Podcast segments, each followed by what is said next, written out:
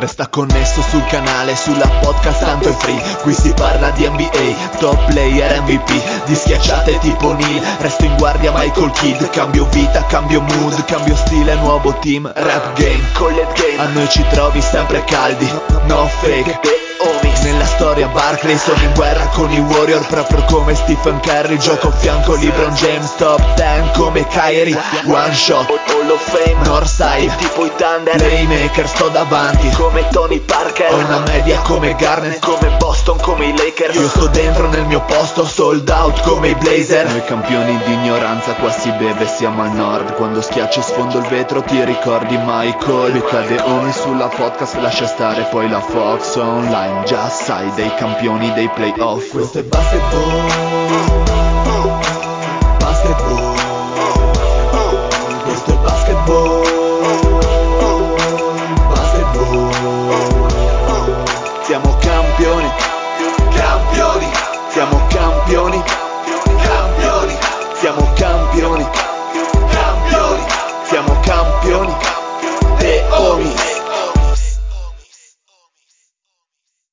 Benvenuti a questa nuovissima puntata di The Homies. Eh, che depressione, dile vaffanculo, eh, scusami. Eh, dile, ma noi vogliamo le puntate più fresche, più vive, più, con più scambi eh, di battute. Eh, state ascoltando la voce depressa del Dile con me lo zio, il Purcitaro di, del Friuli. Ciao. Allora, zio. buonasera a tutti e volevo insomma deliziarvi con due cose. Innanzitutto secondo la mia umilissima opinione, la vincitrice eh, morale non solo del Festival di Sanremo, attenzione silenzio. La senti già lo sai che brucia dentro, siamo ormai, mm. il segno, quando mi guardi tu, è lei. so quello che vorrei. Laurietta, Be- Laurietta Berti, ignorante caprone, lei è la vincitrice, la vincitrice eh, del Dovevi festival. mettere faccetta nera perché si capisse.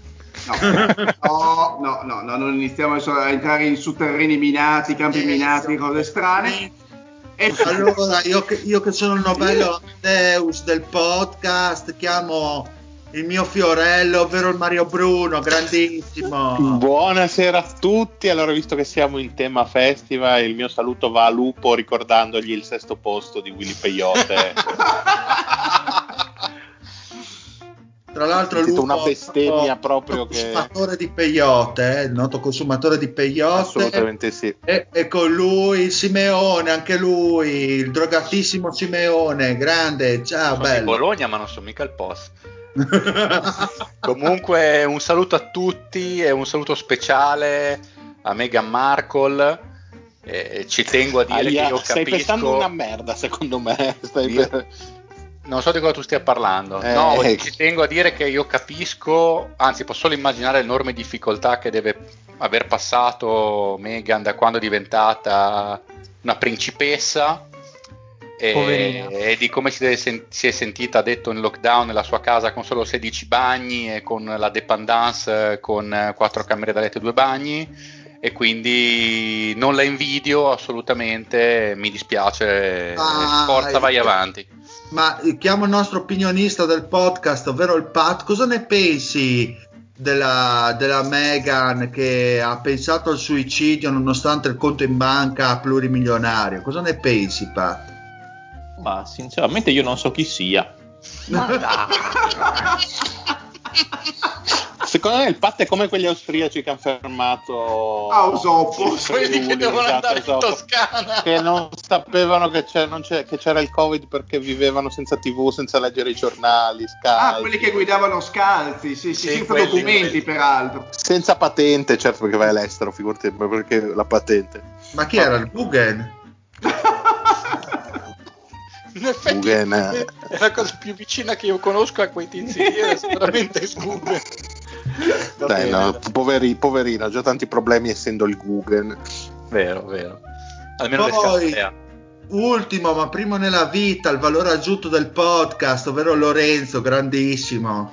Un saluto, un saluto a tutti dal vostro numero 10, il vostro fantasista. Grandissimo, grandissimo. Cosa ne pensi dell'eliminazione della Juve? Ma una grande sconfitta per il calcio italiano, il ranking fa sempre comodo nelle competizioni europee, spiace soprattutto per... Eh... Io poi ma quanto hai rotto il cazzo Lorenzo di già? Ma sei vai, vai, vai. Vai, vai, vai avanti. Vai, vai. Sei in lutto, in lutto per questa sconfitta della vostra squadra. Ti sento affranto, ti sento depresso. Ma, scusa un attimo, Dile, ma tu credi che io sia della Juve? non so, vive a Torino, cazzo ne so. Io. Magari lui ti fa il grande toro. No, io sono, sono né della Juve né del Toro, quindi andiamo avanti. Eh, una squadra di ben altro lingua- di lignaggio. Di ben altra caratura. Anche il linguaggio, effettivamente tifa per uh, la capitale del Bangladesh, la squadra della capitale. Che è qual è? Di, qual è la capitale, come tu mi insegni. Tacca. Bravissimo. Che di Torino, tra l'altro. Parlando di grande caratura, avete visto l'All Star Game? No. Assolutamente prossimo, no. Prossimo argomento. No, ah, citando, citando un, grande pensa, un, grande pensatore. Boh, sinceramente non so neanche chi sia. che potrebbe essere il titolo della puntata, Fede, ricordatelo. Ottimo. Ricorda ai nostri ascoltatori quando è l'ultima volta che hai visto lo Star Game, Pat? Era l'ultimo di Magic Johnson. No, incredibile, ha dato due volte la stessa risposta. È stato coerente, non me l'aspettavo da lui. Ha un'ottima, ha un'ottima memoria il Pat per quello, non voleva fare brutte figure. Bene, bene, so che siete, mi piace che siete sul pezzo e allora, visto che siete così tanto sul pezzo, eh, commentatemi l'arrivo di Blake Griffin in quel dei Nets, che tra l'altro i Piston avrebbero voluto avere una prima per, per Griffin, invece è stato miseramente tagliato e poi preso dai Nets eh, per... Uh, un blanco e un neri. Esatto. Esattamente. A parte che i Nets quando hanno la prossima scelta nel... Quando, è, in, quando, è in questo secolo? i Dallas Mavericks del Lorenzo e dello zio vinceranno l'anello alla Dynasty. Ah certo. O quando gli esseri umani vivranno su Marte, presumo. Ma secondo me, eh, parlando della salma di Griffin, eh, era il matrimonio Andreotti. Sì, per, uh, che probabilmente è in condizioni migliori di Griffin, era la, mm, diciamo così, il matrimonio che tutti davano per certo alla fine si è celebrato.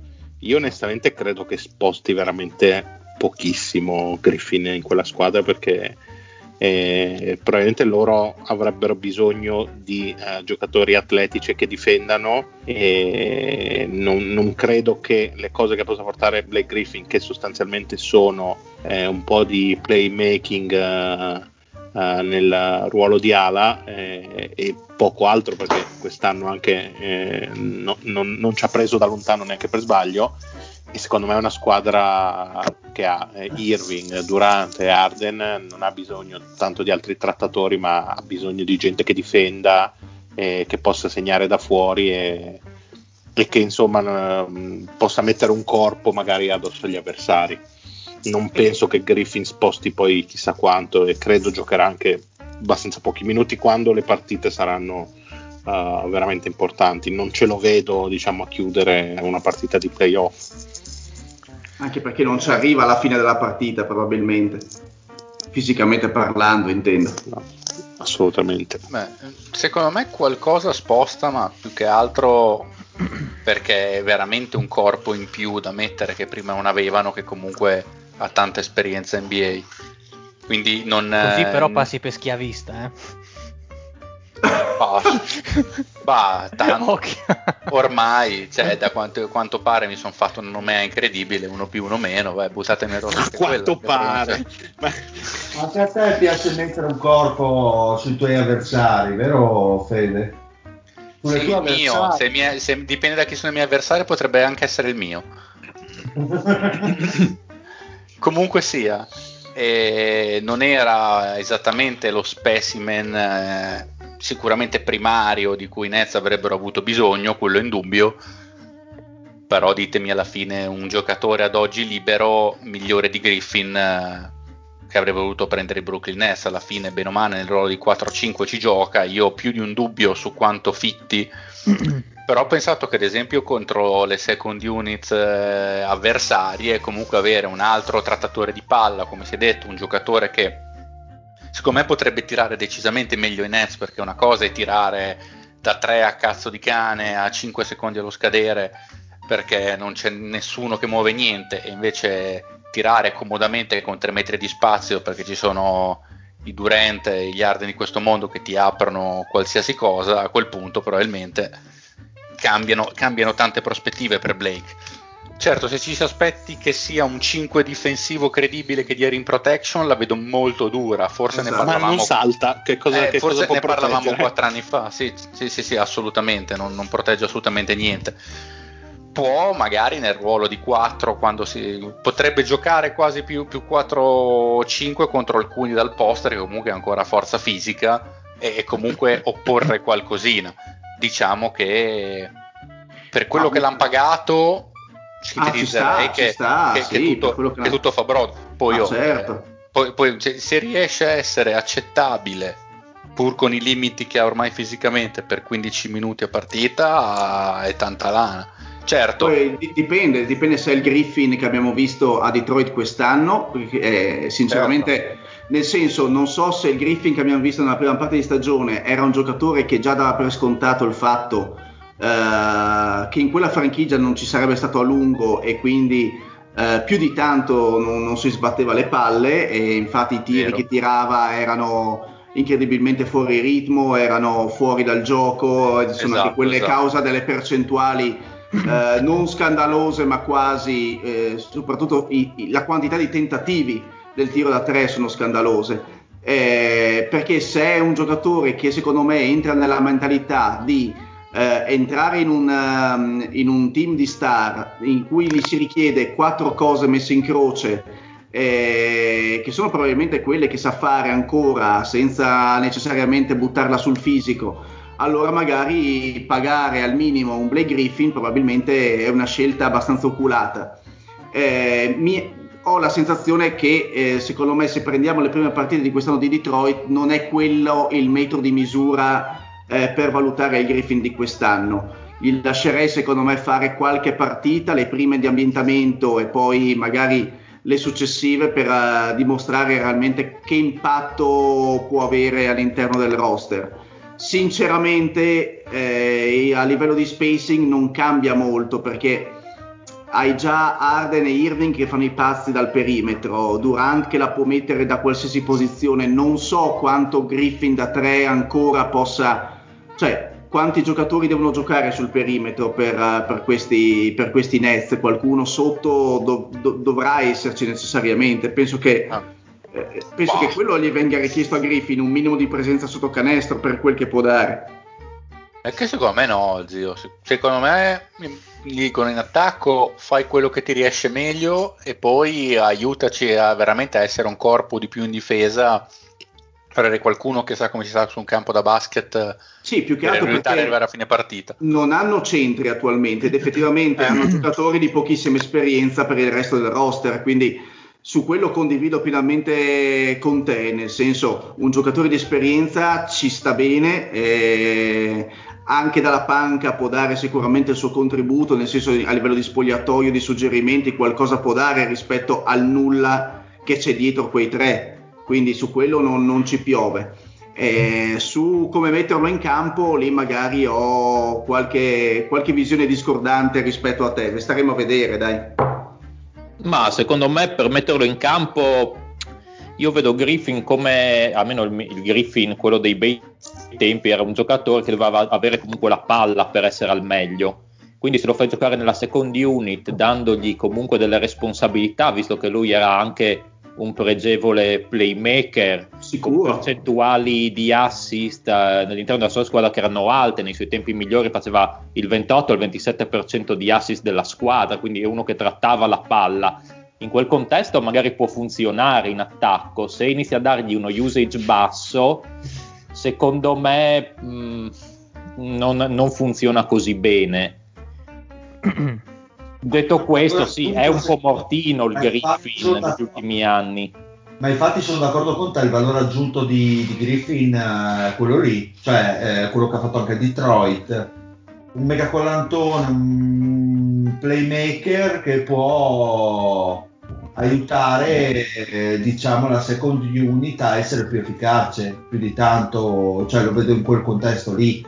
O comunque in rotazioni con, eh, con Irving eh, o Durant che possono, in cui può fare il trattore, trattatore di palla primario e poi aiutarli a trovare dei canestri facili, cioè io lo vedo in questo contesto sì, qua. Perché se, se, Irving, se, scusa, se Griffin deve diventare eh, lo spot up di una squadra che ha eh, Durant, Irving e Arden, non ha, non ha senso per quanto magari mettiamo anche che, che le sue percentuali di, tirano, di, tiro vadano su rispetto allo, allo, schifezza che ha fatto negli ultimi due anni a Detroit, eh, comunque non, non, è il suo meglio, non è il suo gioco migliore quello lì. Io lo vedrei bene in una second unit, almeno come esperimento, provarle proprio a, a farne il, il il, il gestore primario della palla, tu dici. La colonna portante della second unit, che comunque la unit non è così eh, eccelsa, può essere una bella iniezione, però mh, mm, sì, preso per quei soldi va benissimo come esperimento, non mi aspetto grandissime cose, però... Sì, calcolando, calcolando, che secondo me d'ora in poi, mh, mm, post All Star Game, inizieranno un po' tutte le squadre ad accorciare le rotazioni, quindi... Uh, i giocatori titolari prenderanno leggermente più minuti rispetto alle, classici, alle classiche rotazioni, diciamo a 8-9 giocatori del, dell'inizio, dell'inizio di stagione. Adesso un attimino si inizia a tirare le fila e secondo me è qui che forse è ancora più difficile innestare Griffin, nel senso capire in, in che ruolo può dare, può dare, di più. Sono d'accordo col Pat che effettivamente per un giocatore poco mobile come lui, eh, ovviamente chiedergli eh, cose fisiche sia, sia un filino eccessivo, però come, come, trattatore di palla su quello non si discute, penso che quella è una dote che, che non gli si può togliere.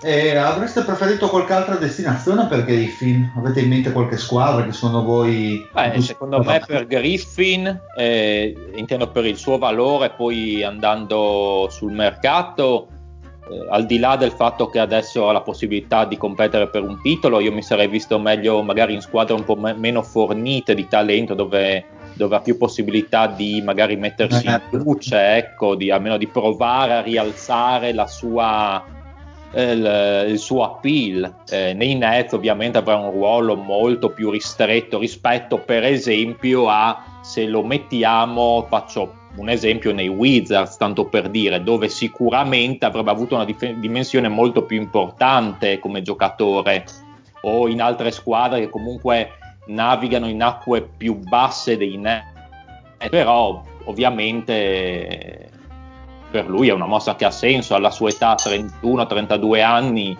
va comunque giustamente a parità di salario che, che, che, gli, che, gli, prendono visto che è stato tagliato va in una squadra che può competere. Anche perché è vero che ha anagraficamente 32 anni, ma fisicamente come se ne avesse 47, quindi insomma non, eh, è difficile anche poter immaginare un Griffin nel breve futuro, insomma nei prossimi 2-3 anni, così com'è attualmente a livello sì, fisico. È difficile, è difficile. Massimo, sai, ti puoi immaginare un ultimo stacco di carriera di quei 2-3 anni, un po' alla, alla David West, alla David Lee, eh, sai, a quei giocatori sì, che poi a fine sì, carriera sì. sono andati comunque in squadra competitiva, a farsi loro 15 minuti della panca, a portare la loro esperienza e poi hanno anche giocato bene in queste squadre. E magari quello puoi immaginarti, ma più di lì è difficile immaginarsi un, un ritorno anche a livelli, non dico vecchio stile, ma anche accettabili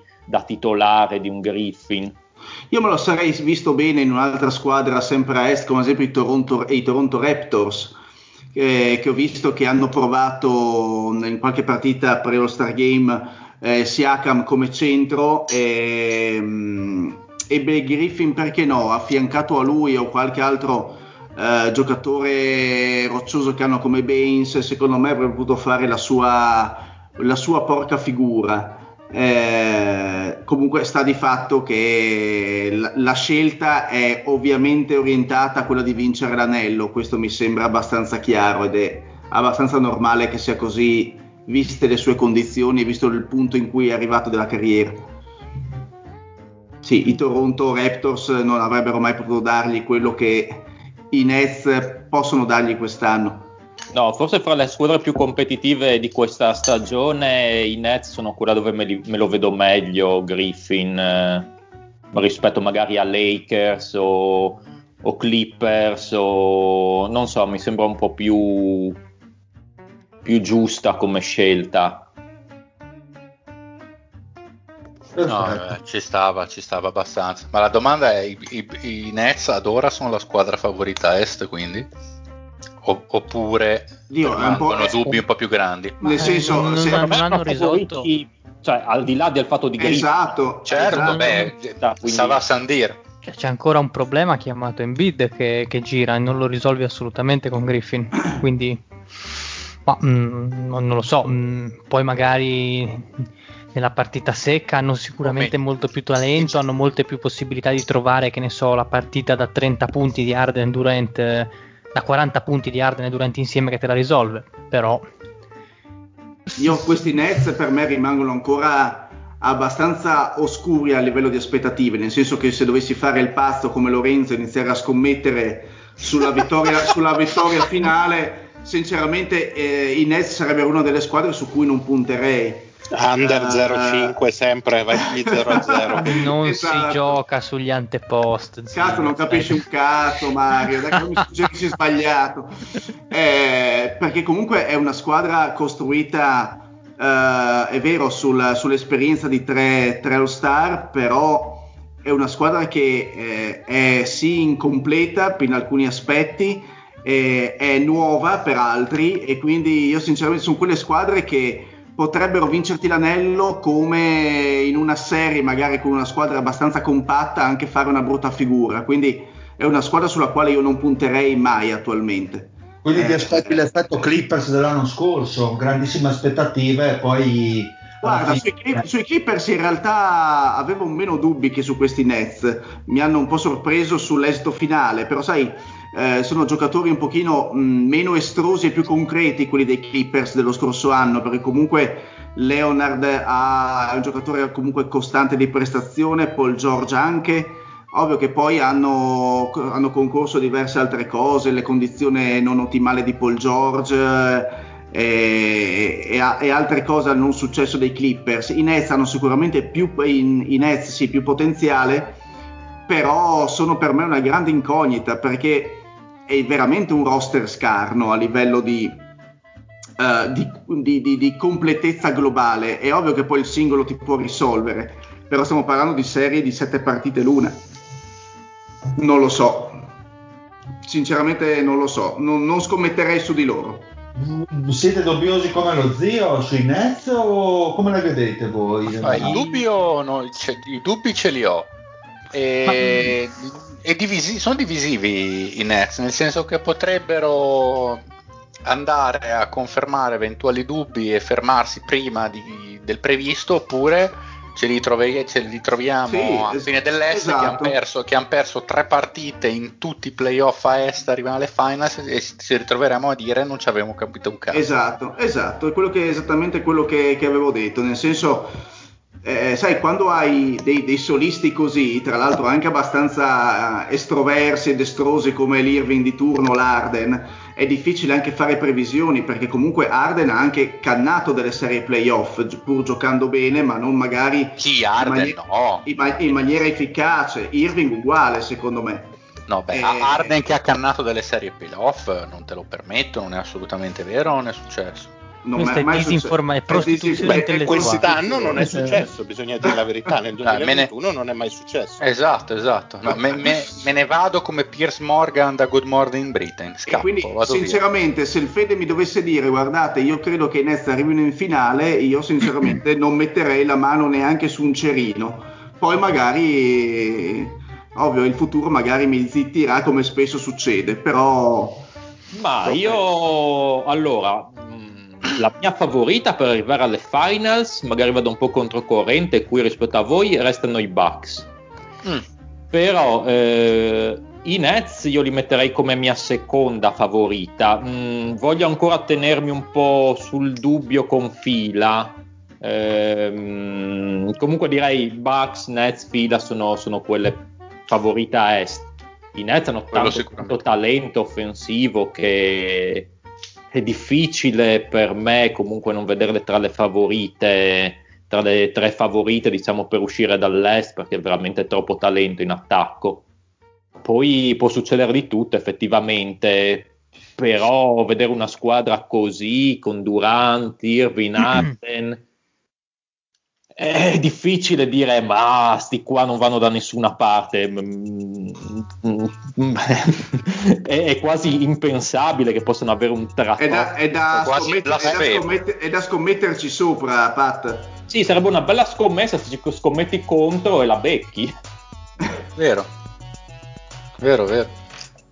Mi piace che il Pat è sempre coerente. Tu Lorenzo invece cosa, cosa, su cosa, cosa scommetteresti Sui su questi Nets? No, eh, infatti volevo dire, ma abbiamo questo Dark Horse di cui non sta parlando esatto. nessuno. Che invece con chi si accoppiano meglio i Knicks? Eh, con i Sixers? O... Ma i Knicks si accoppiano con loro stessi, cioè nel senso sono ermafroditi. cioè, si, si, fanno gli autopompini. ma come siamo finiti a parlare di New York? Cosa vi devo dire? Con chi si accoppiano i Knicks? Boh, cioè, nel senso, no, intanto... Era solo una trollata, dovevi farti una risata e andava bene così. Beh, a parte che con la difesa che hanno voi riderete, adesso riderete adesso perché a giugno non riderete più, miei cari amici, quando quando il titolo tornerà nella grande mela. Diglielo Lorenzo. Andiamo avanti. Dopo il ponte di Brooklyn. Come, come mi ha suggerito il Fede, ha ha ha, ah, e andiamo avanti. Alla Kawhi Leonard. Uh, Lorenzo, ma se tu adesso vai a cercare velocemente quanto danno le vittorie finali vari, delle varie squadre dell'Est, così diamo un'idea anche di quanto sono valutati questi Nets a livello ma io, di... non, io non volevo farla diventare una puntata ma io sì, di, di ma io sì invece. Allora vincente della conference o vincente manifestazione? Cosa volete? facciamo conference visto che stiamo parlando dell'est. Manifestazione ah. cos'è la festa dell'unità? no, allora Nets dati a 2 Bucks a 4,50 Sixers a 6 bella quota. Beh, ma me, me, li metto 100 euro su, sui Sixers. Però per playoff inclusi, eh? Sì, cioè, nel, senso, senso finale eh, di conference. Esatto. Che vanno alle finals, sì. Esatto, eh beh, esatto. È quello, no, eh, no, sì, no. Eh. Ah, che vanno alle finals. Certo. Esatto. Ita a 13, Raptors a 13, Celtics a 13, Pacers a 19 e via dicendo. E non ho sentito i Knicks. Knicks a 51 a pari merito con Atlanta. Wow. Mm. È no, un euro, dai. abbiamo da parte col podcast, con i guadagni del podcast? Un no, cazzo, no, Mario. No, no, allora, se proprio dobbiamo fare un discorso di valori, eccetera, eccetera, sicuramente i Sixers a 6 non sono, una, non sono, una, brutta quota. Non no, male, non male. Ma ci dovrebbe, scusami Lorenzo, ma te ogni tanto l'angolo delle scommesse lo dovresti tirar fuori, visto che sei sai un esperto con pochi... Eh. Sai, sai, qual è il problema? Che uscendo noi in, in differita eh, non ha molto senso. Cioè, no, beh, ma, ma, in ma, generale, le, previsi- ma le generale, previsioni sì. no? sul futuro. Ma sul... Lorenzo è uno che guarda sul breve termine, uno che s- segue gli andamenti live, è uno un po' più rapido, intuitivo. Vabbè, vabbè, no? No, allora, allora se, se, mi dite che interessa, preparo qualcosa. Guarda, guarda come è stato toccato sul vivo, guardalo come si attiva. Io, io, io vedo solo che c'è gente nella Dynasty che pende dalle tue labbra e non grandi è messa, è, messa lì, è messa lì tipo come, come, Leonardo DiCaprio in The Wolf of Wall Street che vuole chiavarsi la Margot Robbie e c'è, che, e c'è, lei che lo stoppa con, con, la scarpa in faccia e c'è lui carico come, come un facocero. Cioè c'è, c'è, c'è, gente messa così che pende dalle tue, dalle tue previsioni. Va bene no, qualcosa però come dico sempre non venitemi a cercare poi coi forconi sotto casa se trattare, trattare con discrezione a riguardo. No, anche perché sennò tu dici alle tue guardie personali di sparare, insomma, direttamente. Oh, tu, scusate, silenzio. Lorenzo, tu nel Lubbio vivi a Venaria, giusto? Vivo a Venaria. Oh, ma tanto Lorenzo ha tipo 17 case, quindi è difficile darlo. Venaria, che a differenza di Udine è paradiso, giusto? Pat? Mi, mi, insegni tu. Mm, boh, no. Parole dure le tue, però, eh. Tiene no, aspettate, c'è, c'è, anche il comune italiano più bello di sempre che ha l'onore di essere in provincia di Torino, no, che, è Monca, che, è Moncalieri, Moncalieri il, il più bel, giusto che è bellissimo Moncalieri. Mm, adesso mi devi spiegare perché. Io non lo so perché, ma Moncalieri ha 50.000 abitanti, ma sui giornali la, alla probabilità di gente che fa dei danni che proviene da Moncalieri è una cosa incredibile. Ma me l'avevi già detto. forse perché non leggi, non leggi, il messaggero Veneto, la pagina del Tarquisiano. e quello è molto vero. Ma, Ma sui nazionali. No, è cioè, tipo che si toglie la vita di Moncalieri, tizio che ha sparato a tizio di Moncalieri, sit-in incredibile, Ma è sempre lo stesso, Moncalieri. Sì, sì, è sempre lo stesso. Ma invece che fare l'abbonamento al Corriere della Sera, non è che ha fatto l'abbonamento al Corriere di Moncalieri, tipo eh, del genere. Ah, ah dici che ho messo l'RSS Erika e Omar di Moncalieri originali. Un saluto a tutti gli abitanti di Moncalieri. Grandissimi. Erano di Nobi Ligure però loro. Sì, erano, lo so, lo so, era il giusto per, per ah, però lì. Alessandria siamo lì, eh. eh. Bene. Top di gamma, quanto siete carichi. E quanto sei avanti? Carichi? Uh. Pat, visto che sei così carico, vuoi fare la, la tua rubrichetta delle domande a mitragliatrice? Ma sì, dai. Ah, sì, dai, dai. con due domande, vediamo cosa ne pensate. Ok. Allora, come sapete, c'è stata, c'è stata sono, sono, usciti i nomi della Hall of Fame di quest'anno, i candidati, bla bla bla, e un nostro ascoltatore ci scrive, l'ascoltatore che si chiama Le James Brown ci scrive. Chris Bosch. Da dove, scusa? Da, da Padova. Da Twitter, dile. Ah, ok.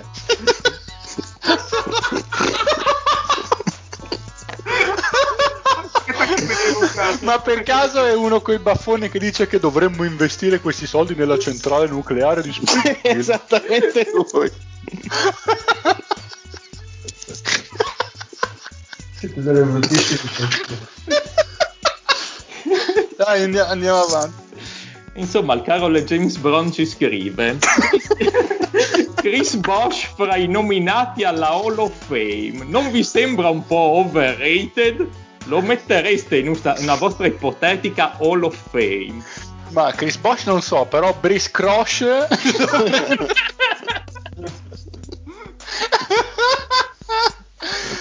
No, a parte gli scherzi, non so se come first ballot, però prima o poi Chris Bosch Hall of Famer penso diventerà, diventerà due titoli NBA sì. da, da, protagonista. Hai, hai ruttato Mario? No, stavo, volevo dire, intendevo dire che sì, secondo me è, è scontato che ci entri e, e, guarda, dico anche con merito. Assolutamente sì. Che, che ne dica le, le stronze lì? no, eh, mi sembra molto ingeneroso nei profondì del povero Bosch. È entrato ben poi... di peggio e non lo mi sembra. Eh, Madonna, certo che sì. Ma un first ballot dite? Qualcuno dice first ballot? Ma dipende dalla, dipende dalla, classe, dipende da chi c'è, a chi toglierebbe capito, il posto. però è anche ha due titoli sulle spalle, ha 11 per te... Una sì. domanda, secondo voi il fatto del suo ritiro avvenuto in maniera... Mm. Bella domanda. Può, in... può influire un po' sulla visione Hall of Famer di Chris Bosch? Nel senso, al di là Ma che in positivo o in negativo?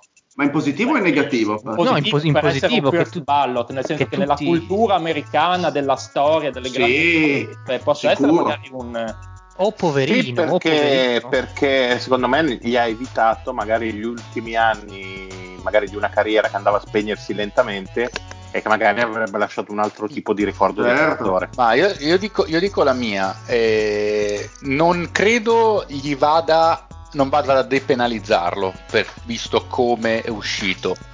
Però secondo me Chris Bosch aveva davanti almeno altri 2-3 anni a livello veramente elevatissimo e quella stagione post LeBron che ha giocato con Miami e con Wade prima di doversi mm. fermare, mi pare poco prima dei playoff, la stava giocando a livelli stratosferici. Era secondo me il miglior Chris Bosch mai visto, visto che ovviamente era un po' meno role player, era ovviamente la seconda stella anziché la terza, ma in più aveva tutto quello che aveva imparato in termini di tiro, di, forza mentale, di, di, esatto, sì. ma e, so, e, soprattutto di, efficacia sì. difensiva, che sì. era una cosa che per Miami assolutamente. Siccome era un giocatore, cioè, quel Chris Bosch lì lo metti adesso in NBA di nuovo a ah, sfracelli, sfracelli. Madonna, cioè... L'unica cosa, sai cosa, Fede? È che mm. le ultime due stagioni a Miami già fisicamente non c'era, nel senso saltava già partite, non era costante.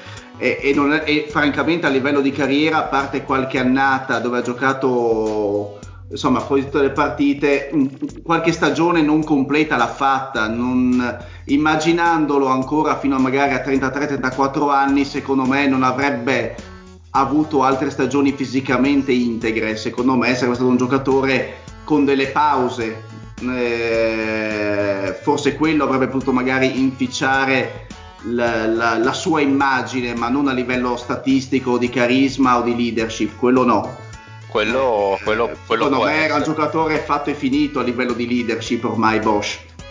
Cioè, a, livello quantomeno di presenza mentale mm-hmm. cioè, l'anno post LeBron eh, faceva, faceva 21,7 di media 46% dal campo e un 37% da 3 abbondante che per un 5 è tanta roba. mia tant- tantissima roba cioè, avercelo avercelo visto che quando, poi va una, quando un ancora sì, quando ancora comunque lunghi eh, tiratori così non erano ancora all'ordine del giorno, non erano ancora la, mo- la, moda assoluta.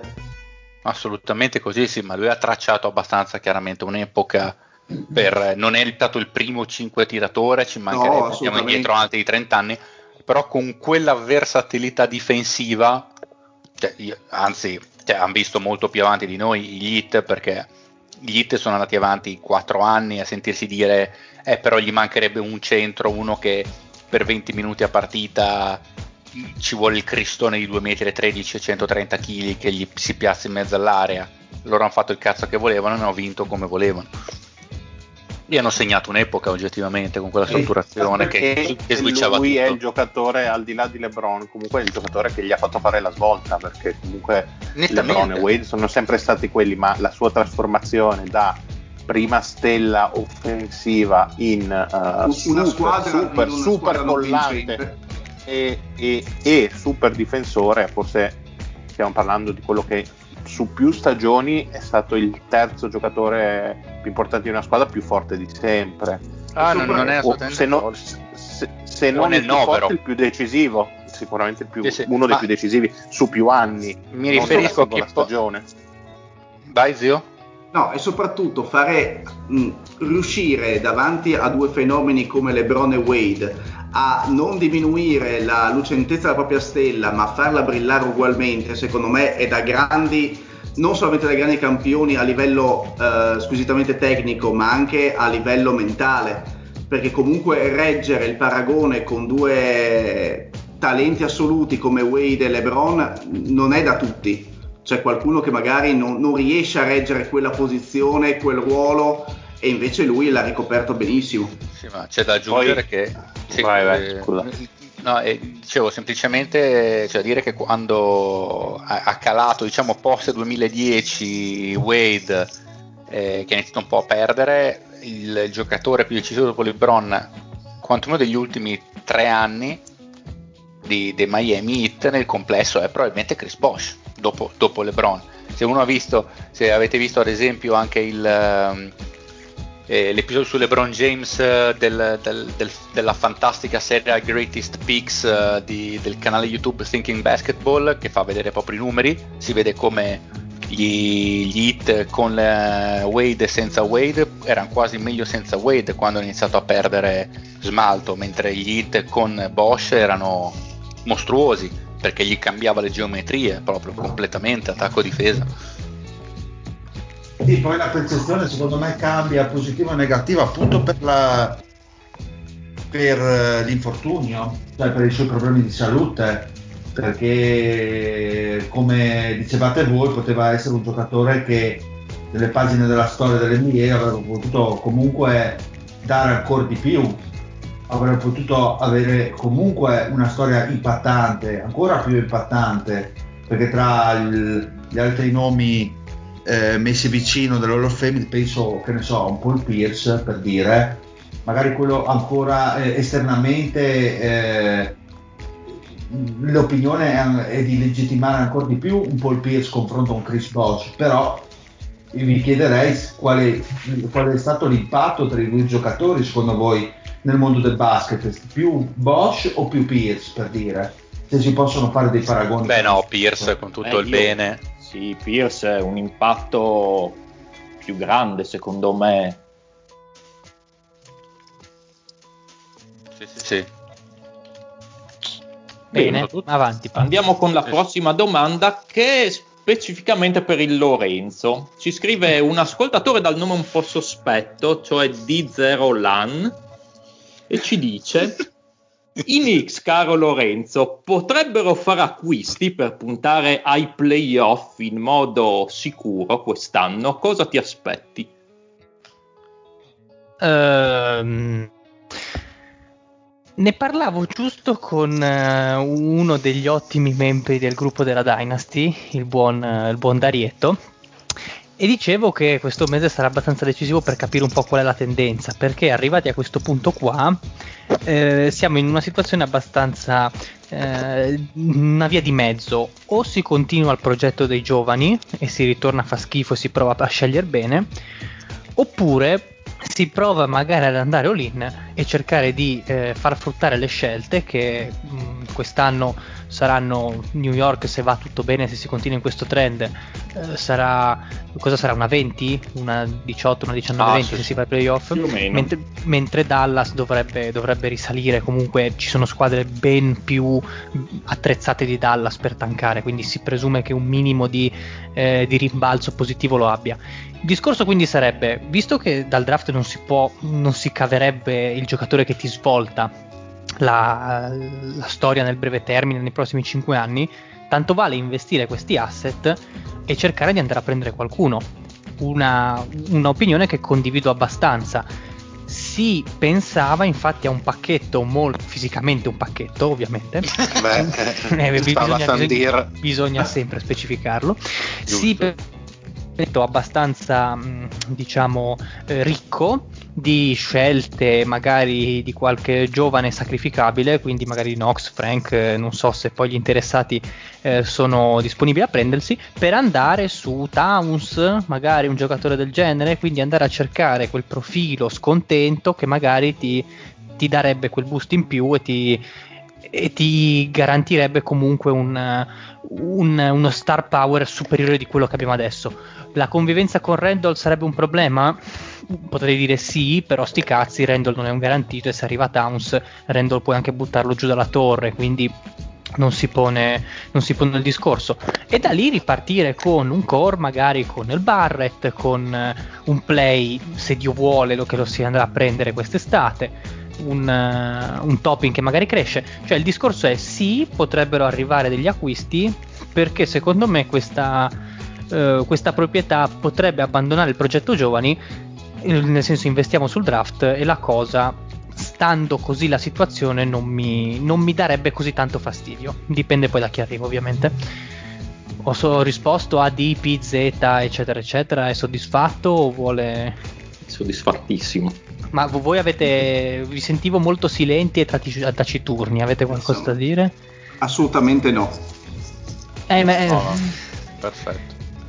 Ecco, visto che, che hai citato i prossimi 5 anni, una domanda da un, un, grandissimo tifoso dal nome di Akan Kakan. Quali... Aga Khan? Quali squadre non arriveranno ai playoff per i prossimi 5 anni? Se ne avete un 3 che... Yeah, esorta Timberwolves. Allora, aspettiamo, apriamo la classifica. Non ho capito la domanda, scusate. Quali squadre domanda... ah, per 5 anni non arriveranno sicuramente mai ai playoff? Detroit. Minnesota. Mindy, allora, qualche altra? Detroit e Minnesota siamo d'accordo. Orlando come la vedete? Stavo per dire, Orlando eh. è una di quelle squadre che hai la certezza ormai che è nella melma. Perché direi, per certi versi... Vai zio. Ti direi, ti direi anche Detroit, perdonami. Sì, Detroit sì, era già sì per dirvi, vi dico, una come Cleveland, magari se azzecca la stagione in cui quei due lì hanno tutte le lune a posto, magari può arrivare ottava. Sì, bel giovane. Eh, esatto. Ovviamente parliamo di playoff alla vecchia maniera, quindi assolutamente perché, primi otto perché posti, giusto? A Sì, noi sì, piace il vecchio posti. conio. A noi piace il vecchio conio. Ma invece gli Oklahoma City Thunder eh, o City Hunter che dir si voglia, Grandi City Hunter. Eh, Ma perché va bene Sga, ma intorno a lui c'è veramente il deserto. Secondo me loro ci possono arrivare, sono allenati bene, mentalità Al- difensiva. Sì, sì. Potre- Sì, per il problema è che sono a ovest, quindi per arrivare ottavi vuol dire che tu nei prossimi 5 anni dovresti superare a livello non solamente tattico ma anche insomma tecnico squadre come Clippers, Denver. eh, Ma ne boh, succedono di cose in 5 Sì, anni. sì, Verina. sì. Gli Spurs Allora, muoiono, allora- allora butti- allora buttiamoci dentro anche Houston Rockets. Sì. Scortesissimo. lo zio. Io toglierei delle scelte a Dallas, eh, così, en passant. Suo Eh. zio con la pugnalata alle spalle. Lei si è Ehm, fatto un nemico potente. Ah, visto che, visto che devo distogliere l'attenzione dallo zio che è sotto il tiro, dico Chicago. No. No, perché? Chicago è in crescita, la vedo. non- non, non è ancora forse pronta per entrare nelle 8, però sono a est con una squadra giovane e qualche, qualche talento in crescita. Hanno secondo me anche degli asset da poter usare, tipo Tadeusz Young o qualche altro giocatore da buttare sul mercato. Secondo me 5 anni sono un po' troppo lunghi per dire no ai Bulls. Ok, era solo per togliere l'attenzione, la prima squadra che mi sott'occhio. spre- splendido. E, Ancora, e poi ancora. ovviamente dire gli Spurs che, che moriranno sabbie mobili per loro. È perfetto.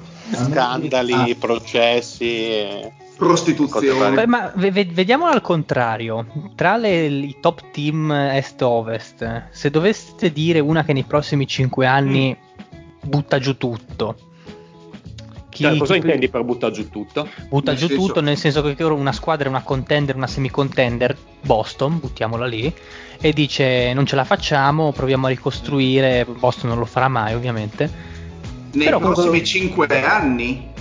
Sì, mm, che magari mm, mm, la ribalto, ok? Non magari l'anno prossimo, ma tra due o tre anni smembra il core attuale per cercare di ricostruire. I Lakers. Ok. Portland sicuro. No, no, io allora Utah non lo so perché li ha firmati per, ah, per, per secoli e secoli quei due lì. Lakers potrebbe essere interessante se Bron Bron si ferma. Mm, quello ho pensato, nel giro di due anni anche il contratto magari di Davis eh, potrebbe essere messo sul mercato per avere qualcosa in cambio. Non è dai Eh, Lakers. Non è da, da Lakers questa cosa qua. Beh, hanno mangiato, hanno mangiato Mm. merda per anni. Quindi... Esatto. No, mi viene a pensare Portland, vista che comunque Lillard va, sui- va per i 31, quindi se mi dici un 3 anni di span mm, di range ci potrebbe stare Sì, Portland. Portland sicuro. Dio, anche Utah che prima dicevi Lorenzo, è vero che li hanno firmati da tanti a- per tanti anni, ma comunque Gobert non è... Un pischello. Sì, ne ha 28, però insomma fra tre anni ancora diciamo Eh, però se rimane dici co- 4-5, sai, Bogdanovic anche lui Sì, sì, è intorno sì. ai 30, Ingles non è un ragazzino, Conley ancora di più, per quello dicevo. Sai un attimo che magari Goberto lo scambi e fai piazza pulita intorno, eh, intorno a Mitchell. ci potrebbe stare. Anche perché magari altri tre anni così, dove magari ti giochi una finale di conference o cose simili e ti rendi conto che ti manca quello step successivo e, e E Go- provi a giocartela in un altro State- modo. Golden State. Ma Golden State hanno il sistema, non cadranno mai. Però Curry è vecchio ormai. Green eh, fa fatica comunque a sprazzi. Dio, se, se questo Curry vecchio continua a segnare così, io me lo tengo, eh, sinceramente. Sì, vabbè, ma non dura 5 anni, dai Curry in questi Eh no, eh, di- io direi di no, ne ha 33 quest'anno. esatto, esatto. No, Impossibile. E invece ad est, io metterei sul piatto subito i Nets, però... forse- ma per come non lo so, nel senso che avranno modo, secondo me, di, di restare sulla cresta dell'onda per quello che hanno speso e per uh, l'immagine che vogliono creare di sé. Sarà un po' come i Clippers uh, nell'ultimo decennio, credo. Quelle nonostante, l'idea. Nonostante uh, comunque i loro leader, perché comunque Arden cosa 30, 31? Arden credo che sia un 89, quindi dovrebbe fare sì. 32 quest'anno. Eh, vediamo. Durant comunque ne ha 33, quindi insomma tre anni. Sì, Arden va per i 32. Quindi boh, è una squadra che fra tre anni, è vero, se rimangono sani sono comunque temibili. Anche perché stiamo vedendo che comunque a 34-35 anni puoi ancora sì, dominare certo. la Lega tranquillamente. Per il Paul Gossett più, più, che altro io a est direi Milwaukee perché sono legati troppo a un singolo giocatore e, e su un arco così grande non sai cosa Mi può piace. succedere. E una volta che va lì li fanno proprio saltare eh, ma proprio detonano la città che si radono al suolo anche eh, il, il, caffè dove facevano Happy Days cioè, bruci la, la città calda. e crolla il grattacielo Pazzo. Vi ho annichilito. Bene, passiamo alla prossima. Una domanda più personale che ci fa un certo Bario Bruno. Ci chiede quale giocatore della vostra franchigia, se ne avete uno o più, odiate di più? Urca, che bella domanda, tu sei un ascoltatore intelligente. Ma eh, facciamo, facciamo attuale o storico? No, no, di quelli che ci sono adesso. Ok. C'è qualcuno, potrebbe anche non esserci nessuno, non lo so. Io penso che lo zio ne abbia più di uno. Ma... Sì, tanti. No, devi scegliere uno solo. Eh. Io, la ripal- posso... io, la ribalterei oh. per lo zio. Chi ti piace? esatto. No, se mi fate scegliere solamente uno che detesto, ci devo pensare un attimo. Quindi... Sono fuori tempo massimo per dire Arden, non vale più. Eh, non vale, non vale. Eh, però sul basketball vale. reference c'è Arden in questa stagione. Quindi... Esatto. Potremmo dartelo buono. Eh, perché boh. Eh, alla fine c'ho una squadra di, di sfigati. C'è chi odio? Ray Spalding. Come, come fai a odiare Ray Spalding? cioè... Io è già da solo, povero. Ma io vi eh, dico il mio. Io, ad esempio, a me non, non piace, non è odio, ma un po' mi sta sul culo per come gioco, per come lo fanno ah. giocare Bertans, per esempio. Perché per il fatto perché, che... Perché, ma Bertans dovrebbe essere il tuo idolo. Eh no, ma perché tira ogni cosa che gli passa per le mani, qualsiasi sia la sua posizione, qualsiasi, qualsiasi sia l'avversario davanti. E lo pagano fior di dollari per fare un po'. Scusa, scusa quello... Patrick, devo dire una cosa importante, avevo dimenticato il nome che odio di più, più di Arden. C'è ancora. Fertita. Dan- Daniel House. No, giocato- Daniel House ovviamente, eh, figlio infatti, di puttana mi sembrava di, di ricordare in quel mo- le tue ma, invettive. Ma, ma, io l'ho, ma io l'ho completamente... Ma come, cioè, mai, fe- come mai Fede questo odio per la scorsa stagione ancora? Non perché, non perché, ha pensato di far sboreria con ah, la tipa dei okay. test che ci ah, ha rovinato okay. la squadra. No, Pensavo... no, non è per ah, no? No, no, non è per quello. No. È così. Mm. Perché il nome, il nome Daniel mi dà fastidio. eh, Dile? Ma questa squadra qua mi piace abbastanza. Mi stava sul cazzo il Damian Jones, ma poi l'abbiamo per fortuna tagliato, che tra l'altro ha preso un secondo contratto lì, un, quanto ha preso dai, dai Lakers. Un, uh, un 10 day? Cosa ha preso? Sì, madonna, quello mi stava sul cazzo perché non merita di stare in NBA. Veramente male. Io penso che il mio si sa... Ah, ok. Ah, allora, tu, io, tu...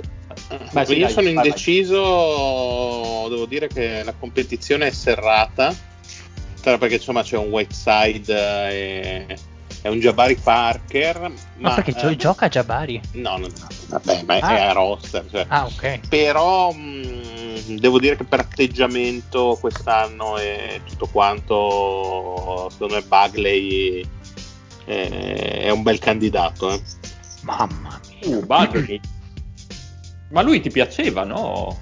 No, ma mi piace, ha le potenzialità, ma io parlo proprio di atteggiamento. E... Mm insomma, di, di attitude. Allora vado io e nonostante la mia lista sia praticamente interminabile comprendendo tutto il roster, eh, se devo sceglierne uno che non sia un solito nome vi direi Jared Calver. Per, sì, per, perché è un giocatore che ha cioè, fisicamente... Ma di tutti quelli che puoi sì, odiare, sì, sì. uno in prigione... Eh, sì, per, no, ma quello, ma Russell. Quello, allora, se fossi stato Malik Beasley, l'avrei fatto anch'io, cazzo. eh, eh, Però mi sarei diciamo, No, mi sarei no, Ok, sarei scusate, il titolo puntata processate anche me. Mai esatto. è stato esatto. Beh, assolutamente. Adesso parlo io. Ma adesso chi è, chi è, che di noi non si fuma le canne e picchia la propria donna? Io lo faccio e sono orgoglioso di Malik Beasley. Eh, eh sì, anch'io fumo le, le canne e picchio la tua donna, effettivamente. Eh, vedi? Lo vedi? E invece Jared Calver ha un fisico potenzialmente incredibile, nel senso che ha un'elevazione mostruosa e longilineo, potrebbe... Ma lo vedi dalla faccia che non sapeva di fare un cazzo ed è uno che secondo me quando finiscono le partite va a casa e piange. Ed è una roba che secondo me io non lo tollero perché lo guardo in faccia cioè scusa piange, ti va bene che picchi la fidanzata? Il fatto che torni a casa e piange che gli dà fastidio? No ma, ma, Malik, ma Malik, Malik, Beasley anche se perde va a casa beve si fa le canne. E quindi è una persona apprezzabilissima. Ah è Levi Esatto, invece Jared Calver è uno che piange su se stesso e dice no, non ce la faccio, non ce la faccio. eh, ma perché non riesco a fare un tiro da tre metri senza, senza, prendere il cerchio di ferro e fare sdang? Non ce la faccio, non ce la faccio e piange. E io non li sopporto quei cazzo di giocatori mi fanno venire il sangue. E quando si insacca il dito cosa fa? Scusa, cosa dice? No, lì sta zitto perché non vuole farsi deridere e scherzare dai suoi compagni. Quindi ah, sta zitto, okay. ma a casa va a casa e non esce per dieci giorni. Lui non muore per frattura di braccio. no, non muore per frattura non sta, di braccio. No, no, non sta in carrozzina due mesi e non può mangiare, ok. Bene, quindi, eh, Pat? Bene, se, allora... devo dire, se, devo dire, il mio, comunque ah, Peyton, ah, ma pensavo si sapesse. Ah, scusa, giusto. non, non, non, non, c'è troppo da dire. Okay, ma il okay. deal l'ha detto? Che il deal ha fatto un po' il democristiano perché gli piacciono tutti in questo momento. No, ha detto il Damian Jones. Che... Ah, Damian Jones. Il deal si coccola i suoi. Eh, non ci sono più i tempi del Childress, eh, Josh Jackson. Mamma mia la, la Kim Warwick, quella gente lì. Merla Kim Warwick, che mito, che testa di ca- che testa disabitata incredibile. Bene, Lui è veramente incredibile. Ma quanti ascoltatori ci hanno scritto questa settimana, Pat? Eh, la prossima domanda, visto che il deal ha fatto un po' così, non mm, si è espresso troppo, la facciamo a lui. Ci scrive il caverna di Patricone. scrive per me i Suns sono la squadra più pericolosa a ovest per i Lakers. Ne convieni. Che ah. ascoltatore di classe parole durissime del caverna. Che salutiamo tra l'altro grandissimo. Esatto ma mm, secondo me no il caverna sbaglia mm, probabilmente anche perché c'è un, uh, un, un mismatch uh, che è quello con Anthony Davis, perché per, per quanto Ayton possa essere migliorato, secondo me non è ancora in grado di tenere un giocatore del genere. Sicuramente potrebbe essere una serie interessante e di sicuro impatto nella crescita dei giovani.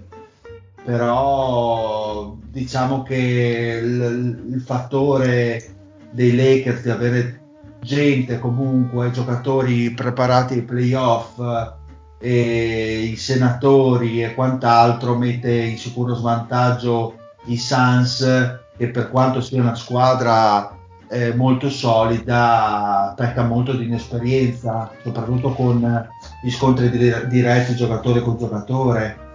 Seppur a livello difensivo hanno gli uomini giusti per eh, mantenere magari sotto controllo un LeBron James per dire. Quindi in realtà non è probabilmente stupida come come domanda, perché un bridge, soprattutto Crowder, potrebbe essere un uomo chiave magari in una serie per contenere LeBron, per dire. Quindi sarebbe una serie interessante, ma onestamente vedo i Suns uh, in svantaggio. E gli altri cosa ne pensano? Pensate che i Suns possano essere un brutto matchup per i Lakers? Ma no, quest'anno no, magari se, se vincono più di una partita in un'ipotetica serie sarei molto stupito. Bene. No, non credo sia un grande. Potrebbero essere un matchup migliore per altre squadre, le due. Non, non, è detto tipo per una Utah, ma anche, un, ma anche una Los Angeles sponda Clippers li vedo un pochettino meglio che non hanno Davis, eh, che effettivamente è un'arma abbastanza mortale per, per loro, come diceva bene il, il Dile. Secondo me possono dare fastidio a tutti, i Lakers li vedi come un, come un matchup abbastanza difficoltoso effettivamente. No, dico, quest'anno no, sicuramente no, magari se ne riparla gli anni prossimi.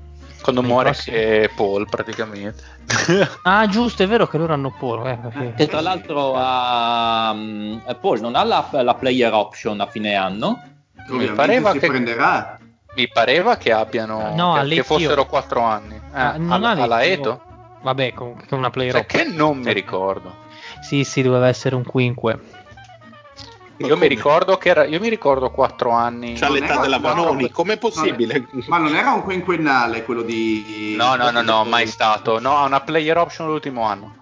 Ah, ok, anche perché gliel'avevi dato te, no? Quindi te lo ricordo. Eh, esatto, ma infatti io, io, mi ricordo distintamente che erano 4 anni pieni a, 100, a 160 milioni. Ah, ok, ma tu dici ma, del contratto vecchio, sì, sì, è vero. Sì, ma, ma c'è un motivo per cui mi ricordavo 4, mili- 4 anni di 160 milioni, perché l'ultimo anno è una player option, ma cioè, quando gli diranno, ma quindi Chris Paul cosa fai? Vuoi rifirmare o ti prendi 40 milioni? Lui fa se l'allero. cioè, non c'è penso. Cioè. Ma lui invece per il bene del gioco eh, certo. il vil denaro. Certo, ah. bravo. Lui, oddio, potrebbe essere talmente un mito che firma tipo un triennale da, da 100 milioni. Chi glielo dà? Eh, Phoenix. Phoenix. Ma chi glielo dà? guarda che mi sa che c'è rimasto stronzo il dealer. Non sottovaluterei questa cosa. Never underestimate. Oppure poi c'è una squadra nella grande mela che ha bisogno di un playmaker. Ragazzi, scusatemi, ora che ci penso, ma qua è, erano cambiate le regole, si è cambiato le regole che prima eh, solo gli under 35 potevano prendere i massimi ed è diventato under 38, quindi ha ancora tre anni possibili di contratto al max il Crispollo. Due, va per i 36 quest'anno. Mica Kotica. Eh, mm, sì. Vabbè, sì, da New York. Cazzo, 36, però vabbè, all'età di Annalisa, quindi ci sta.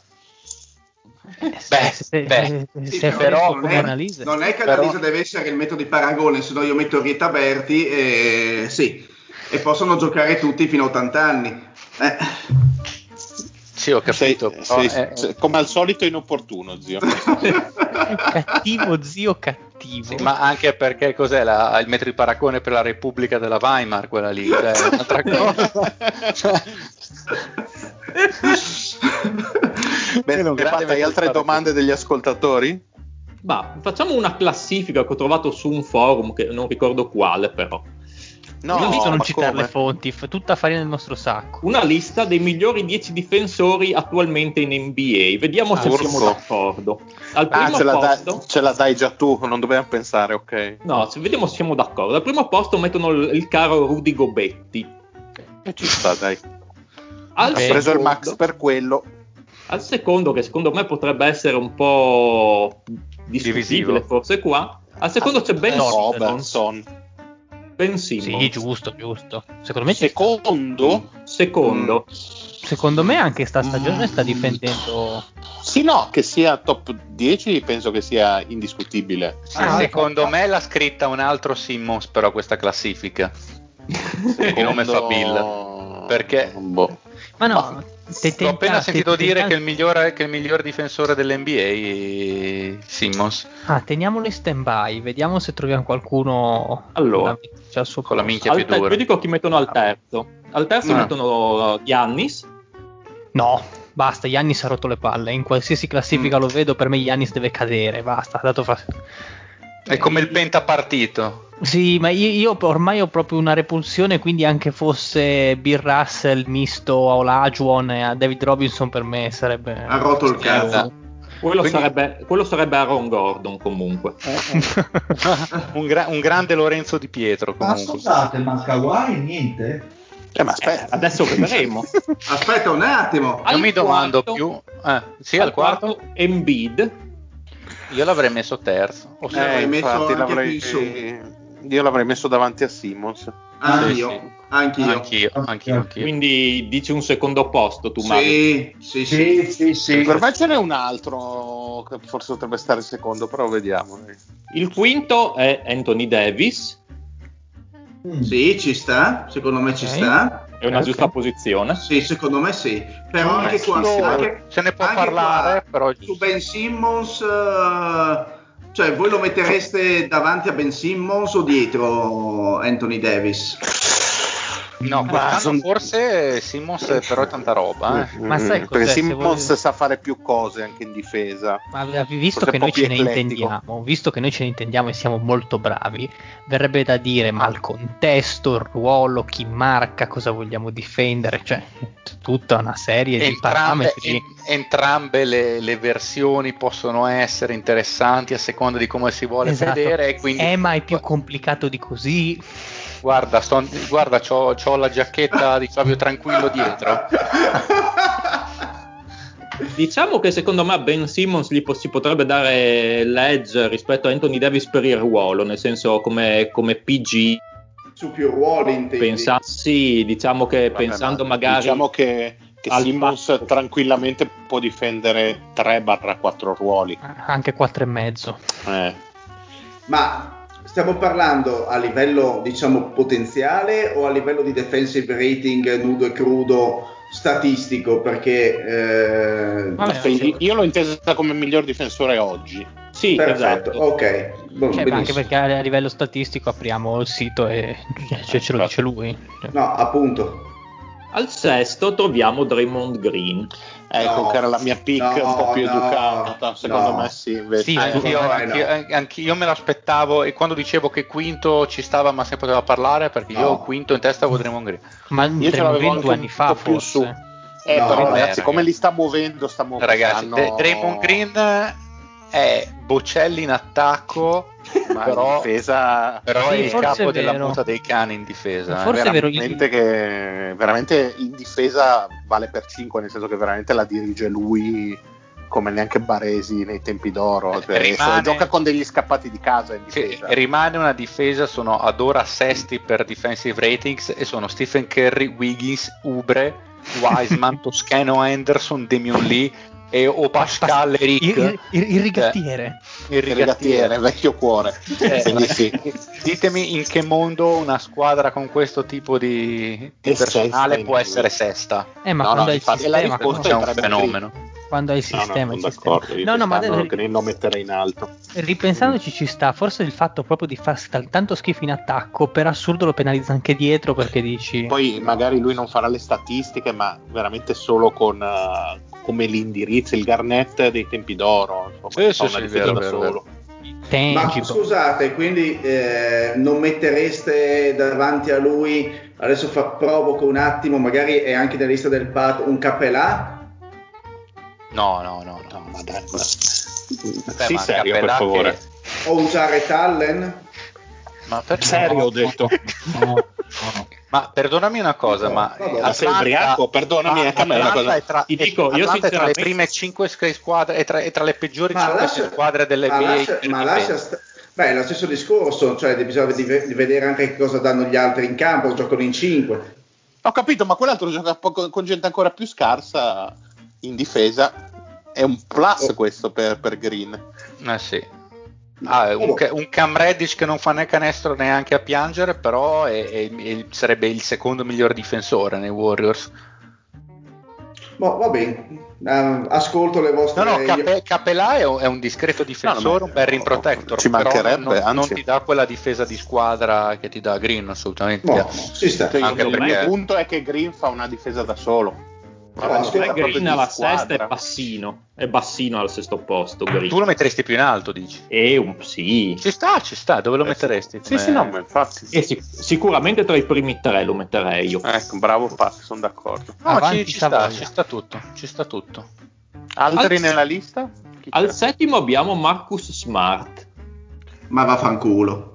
Forse vive un po' di luce riflessa sì, no? di, di, quello che è stato, ma adesso... Ma ce ne sono altri forse che come lo zio. Prima, in effetti. Cioè, esatto. adesso, adesso, poi a, a, a, aspetto il parere del Tozzi. Però se bisogna prendere un difensore di Boston prenderei più Jalen Brown che Smart ora. Poi non lo so, eh, sono pronto a subirmi le ire e le fulminate del, Ma dei noi ce ne passiamo il cazzo di... Ma io prenderei Tristan Thompson piuttosto di cui Bra- bravo.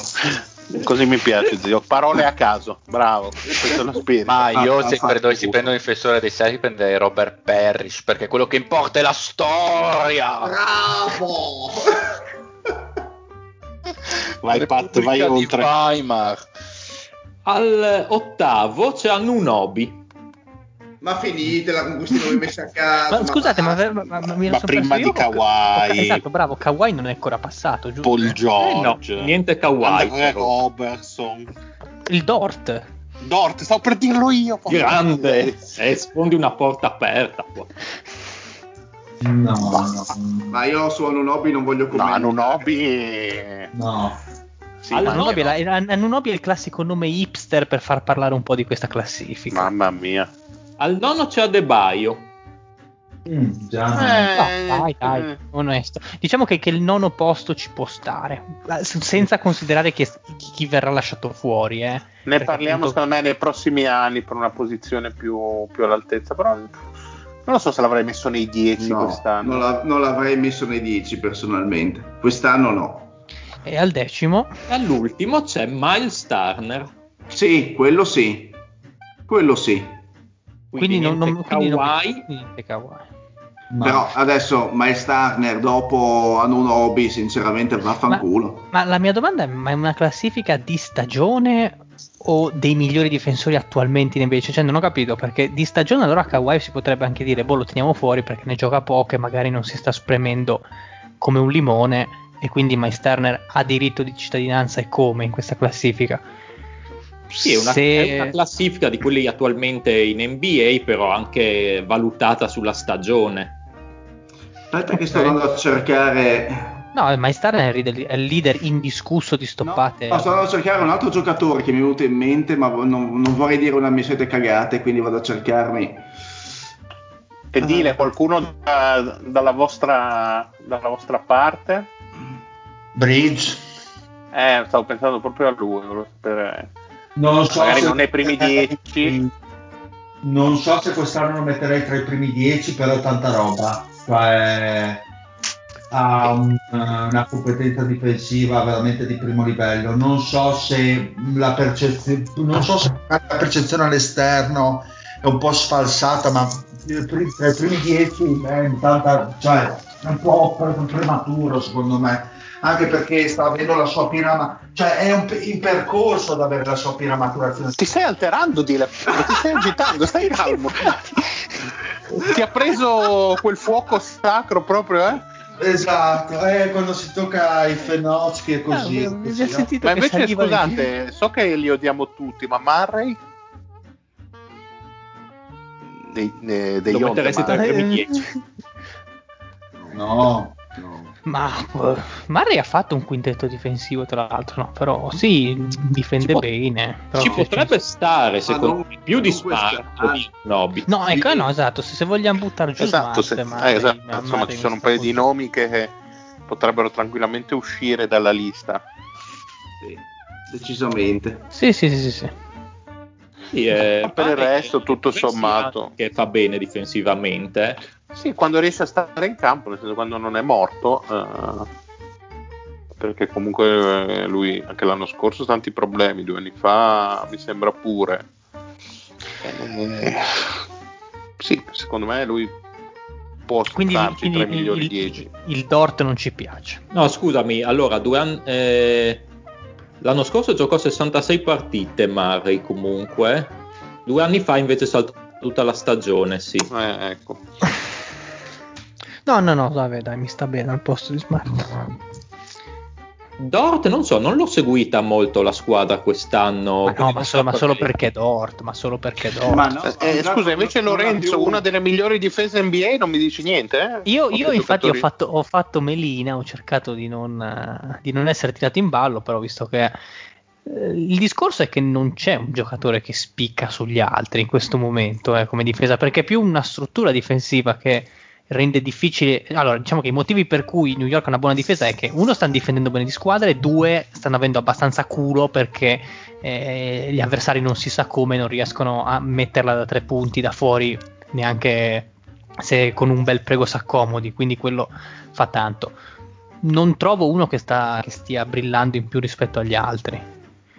Cioè, no, no, ma ci sta una difesa di squadra. Non, non, non, posso fare una domanda a Lorenzo, no? Perché prima facevi, ti facevi le seghe a due mani, non so quant'altro, no? Ma oggi il deal, oggi il deal ce l'ha con me, solo perché mi sono tagliati i capelli. Eh, no, no, visto una eh, vogliamo rivalutare questo Randall o un, lo lasciamo tra gli intoccabili, tra i merdosi? Cioè, lo vogliamo... Allora, allora, ah. Io comunque in tempi non sospetti, io l'ho sempre detto che a me Randall piace come giocatore, ma non nella mia squadra, perché a me piace da vedere, lungo, con movimenti, eh, movimenti abbastanza educati, grande tecnica, eh, eccetera, eccetera, eccetera. In un contesto di squadra magari no, mm, dipende alle giuste cifre, adesso sicuramente non, non al massimo. Eh, cioè, ti dico, io sarei più felice se l'anno prossimo non ci fosse, se, nel momento in cui arriva qualcuno di buono. Se lo confermano, ma vediamo, cioè, mi, mi devono dare un attimo delle, delle garanzie, cioè bisogna capire qual è la rotta. se te lo confermano e ti mettono vicino qualcuno di buono, cioè stiamo, voglio capire perché magari la percezione all'esterno è diversa da chi si guarda tutte le partite dei Knicks però voglio dire, i Knicks sono in parziale positivo come record di squadra mm. e, e, uno profano come me che non ha seguito i Knicks vede che comunque Randall è un giocatore da in mere statistiche del tabellino da 11 rimbalzi 23 punti e 5 assist e mezzo di media partita tirando in maniera abbastanza efficiente. Ora voglio dire, se non credo che anch'io che possa essere il giocatore faro, ma un terzo violino, un secondo barra terzo violino in una squadra che arriva in maniera sistematica ai playoff. Può esserlo in proiezione o no? Questa è la mia domanda. No, no, no, no, ha voglia. Però ah, dire, su, sulle statistiche secche di Randall ti faccio una cosa che è un mega disclaimer, cioè devi pesarle con i minuti che gioca, perché se guardi le proiezioni sui 36 minuti è in linea con quelle che sono le sue medie in carriera. Quindi non è che sta facendo questa stagione così, eh, così breakout rispetto alle annate precedenti, sta semplicemente giocando di più. Il fatto che stia giocando bene eh, non vuol dire che comunque debba essere il tuo cardine. Cioè, Randall ha questo problema che, essendo un giocatore che non è una superstar, non è una stella totale, ti fa magari la partita in cui te la risolve a tripla doppia di media e un'altra in cui, in cui te la fa perdere perché si incaponisce al tiro, perché vuol fare lui la point forward e ti perde palla perché va ad attaccare uno contro 5, eccetera, eccetera, eccetera. Quello che dici te va benissimo perché Randall come terzo violino a me starebbe bene il problema è che non combacia con quella che è la situazione salariale. Io non so Randall dopo questa stagione se prende uno stipendio da terzo violino, anzi, è tutto lì il problema. Randall mi sta benissimo, eh? ha le giuste cifre e con il giusto ruolo, è un giocatore che, che mi piace sostanzialmente. Non deve essere il profilo che ti, che ti occupa uno slot eh, max nel cap. Se proprio, ecco. Eh, ma, ma sai già come va a finire. No, so già come va a finire, non, non so se ti al massimo. Sì, Purtroppo è un quasar player quelli mm. Randall, cioè la categoria peggiore di quelli lo sai, che mezzo... lo sai che prenderà, lo prenderà al massimo e dopo morirà.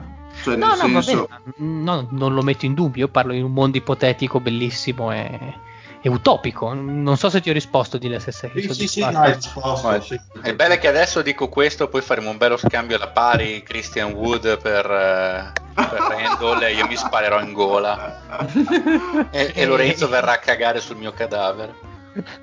e darete anche delle scelte, eh, tra l'altro. Voi ah no, quello, quello, è impossibile, non ce l'abbiamo. non ce l'abbiamo. Ce le ho. Guarda, con tutto il bene, eh, ma volentieri, però.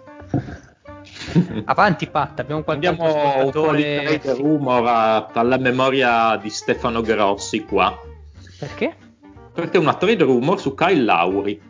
Ah, Le voci che si potrebbe spostare, lo stesso Kyle Lauri aveva annunciato, anzi ha annunciato alla stampa che è già da un po' che sente quest'aria di cambiamento eh, appunto per lui che si aspetta uno scambio da qualche mese e quindi secondo voi si sposta da Toronto a quale prezzo, dove potrebbe finire, dove lo vedete, se avete un'idea. C'è una squadra che mi fa impazzire come meta, cioè anzi due, una è Philadelphia che è quella più sentita, di cui sentite parlare più spesso, ma siccome anche a Denver starebbe di un bene, porca puttana. Anche anche ai Clippers si era parlato, giusto? Sì, so che i Clippers eh, da dare hanno un preservativo usato più o meno, cioè, c'ha niente.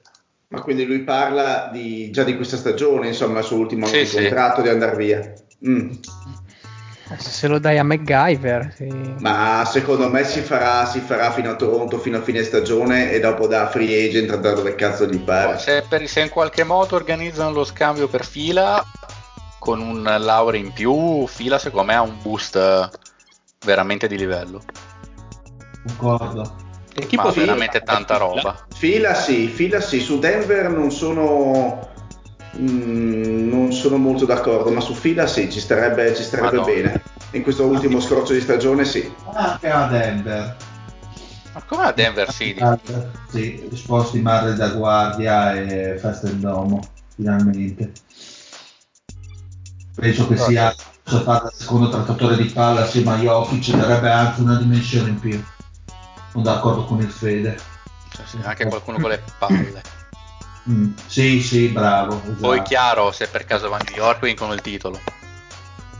Oh basta, ma cos'è? Mi sento, mi Eh, sento ma accerchiato. che trollatore storico. Ma eh, no, qu- qual era? No, sono come Majin Buu, no? Che prendi i colpi, prendi i colpi, prendi i colpi e poi, eh, poi, do- poi libero energia. no? L- Lore, voglio farti sentire come le, le signorine del welcome il primo giorno di riapertura. Sarà assolutamente così.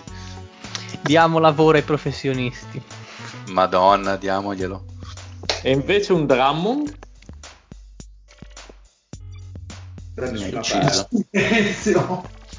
Eh, ma aspetta, ma- scambiato dici? Sì, perché non O, penso o ta- lo o ta- tagliato? Dice che lo taglino Drummond? No, no, è una domanda che pongo io a te. Cioè, come, come, scappiato, come oh, intendevo. Cazzo, ma prende tanti di quei soldi, prende tantissimi soldi. Secondo me non, non ci sono i margini. Secondo me ci sono 180 squadre NBA che aspettano che venga tagliato, ma Sì, poi sì, sì. eh, quei 28 Condivido. milioni che prende. Non, Ma non- onestamente io se fossi, se fossi Cleveland non lo taglierei neanche. Cioè se volete Drummond, dare moneta a vedere Cammello, datemi una scelta, anche una seconda Beh, rantevosa. cioè, beh, dipende. Cioè, se lui dice ok, tagliatemi e io accetto di togliermi 10 milioni alla Griffin, dicono va bene, oh, almeno ma risparmio tanto 10 milioni. s- sì, ok, risparmi 10 milioni, ma tanto scade quest'estate, chi se ne frega. C'è il, il patrono di Cleveland, oh su scade stessa tanto pago sempre io. Ah, allora, ma vaffanculo. ma sì. Sì, allora arriva sta pizza. No, ricordiamoci ma che dove, ha ma dove lo metti Drummond? Nel senso è, è, è ingombrante come, come giocatore, lascia stare la Dio Cristo, stazza. a, ma- a Brooklyn subito, cioè se, se lo tagliano Brooklyn è già lì con, No, con- no, no, non dico in caso di taglio, dico per un possibile scambio sull'attuale contratto, no, non parlo no, di è taglio. impossibile, è impossibile. Anche secondo me, anche secondo me in quel caso è troppo è troppo oneroso e, seco- e secondo me sposta anche relativamente poco per qualsiasi squadra in questo finale Ma in stagione. scadenza poi parliamo proprio. Sì, esatto, esatto. Lo trovo più probabile tagliato che magari veramente i Nets vadano a dire oh dai se hai voglia di perdere 5 milioni poi la, la disable player exception di Dinwiddie la spendiamo su di te fai risparmiare qualcosa a quel becero del patrono dell'owner di Cleveland e poi noi ti rimborsiamo più meglio che possiamo e te la vieni a giocare con noi. Mi sembra la cosa più probabile. E se non è Brooklyn, una cosa simile. Sì, sì, sì. Condivido. Tanto cazzo gliene frega. Non vedo altre alternative per lui se non queste. Nel senso, se viene tagliato, lo se, se è tagliato, ovviamente non. Ma no, se viene tagliato ovviamente hai la coda di, di squadre pronte a, a, offrirgli un minimo, insomma, esatto, sì, sì. Il sì, famoso sì. piatto di minestra. Esatto, avanti, piatto di lenticchie. Pa- avanti Savoia. Ah, abbiamo un po' di domande, una serie di domande che ci pone il Tozzi dell'Ange, che ci dice... Grande il Tozzi, salutoni. Chi può avere il pick migliore, Tatum o Adebayo? Cos'è? Ah, al, al, al picco? Oh, sì. Okay. Ma parliamo italiano, siamo in Italia. Eh, ma il Tozzi a Londra. Eh. Io ovviamente dico Adebayo per farli arrabbiare tutti. È una domanda difficilissima. Mm, mm, mm. Voi, allora, eh, si, allora si, pot- si, potrebbe fare la, la, risposta paraculo, no? È mai più complicato di così, cheat. Nel senso che. No, lasciala al dile, lasciala al dile quella. La lascio al dile? No, vabbè. Se, volete taccio. No, lascia al dile di dire più complicato di così, intende. Tu di cose ah. che abbiano senso. Allora, io, io per come li vedo io, Tatum è, ha molta più varianza in un possibile futuro rendimento, certo. cioè può avere un picco elevatissimo e può diventare un becero cane, ovviamente esagerando molto.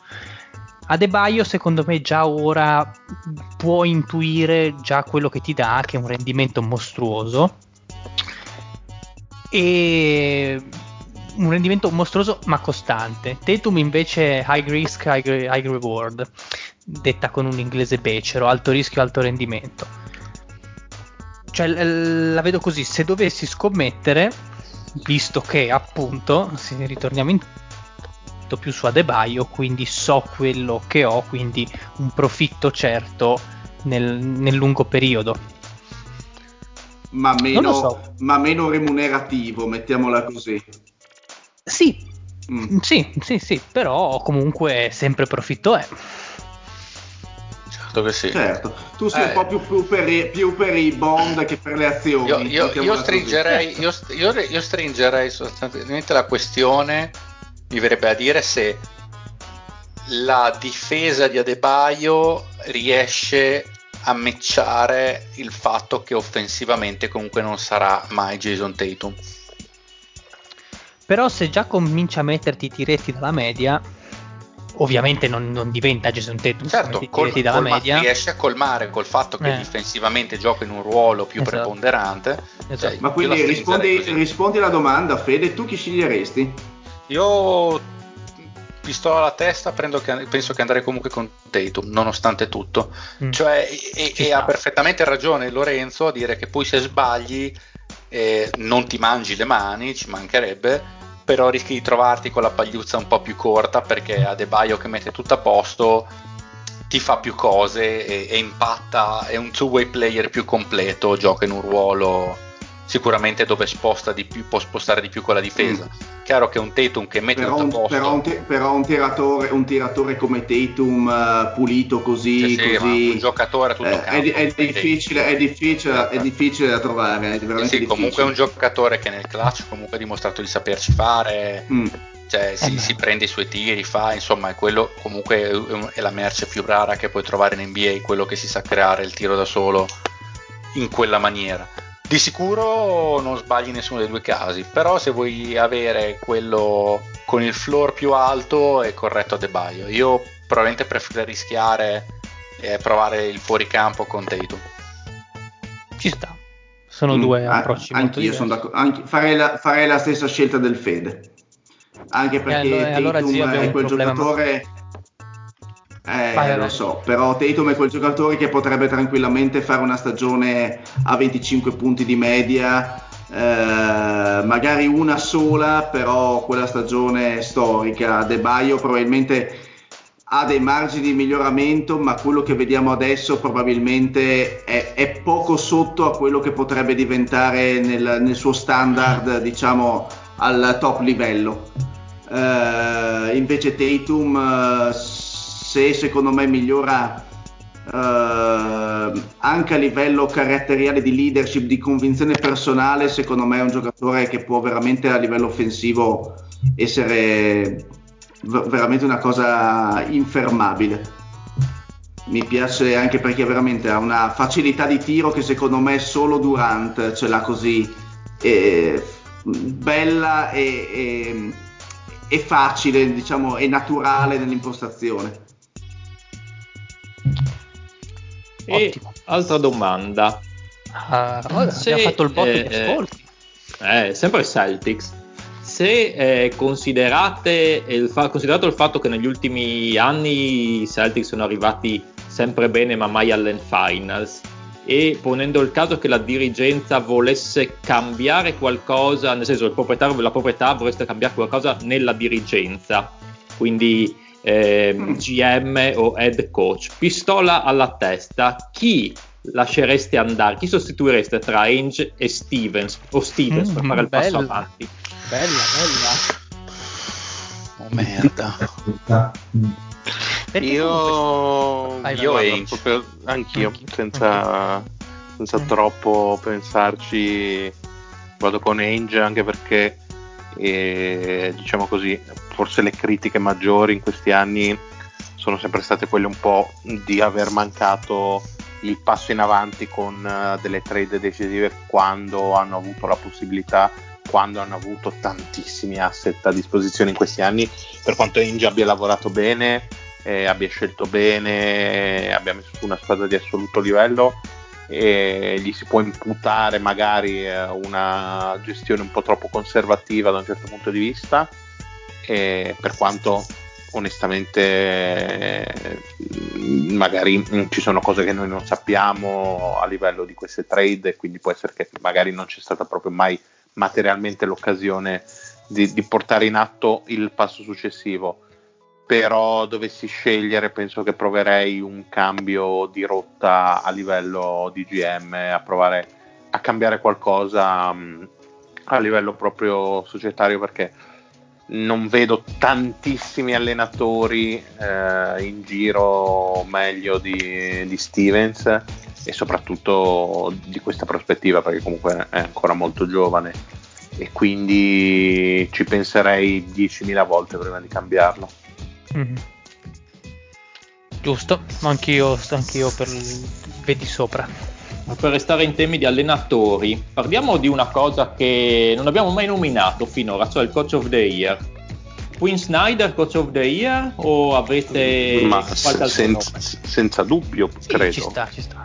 Psycho Snyder nei nostri cuori. Al momento direi un uomo solo al comando. Sì, sì e allenatori che invece potrebbero perdere la panchina, eh, non dico prima di fine campionato, ma anche con eh, l'inizio dell'anno nuovo. Avete... Il, tuo, il tuo Pat?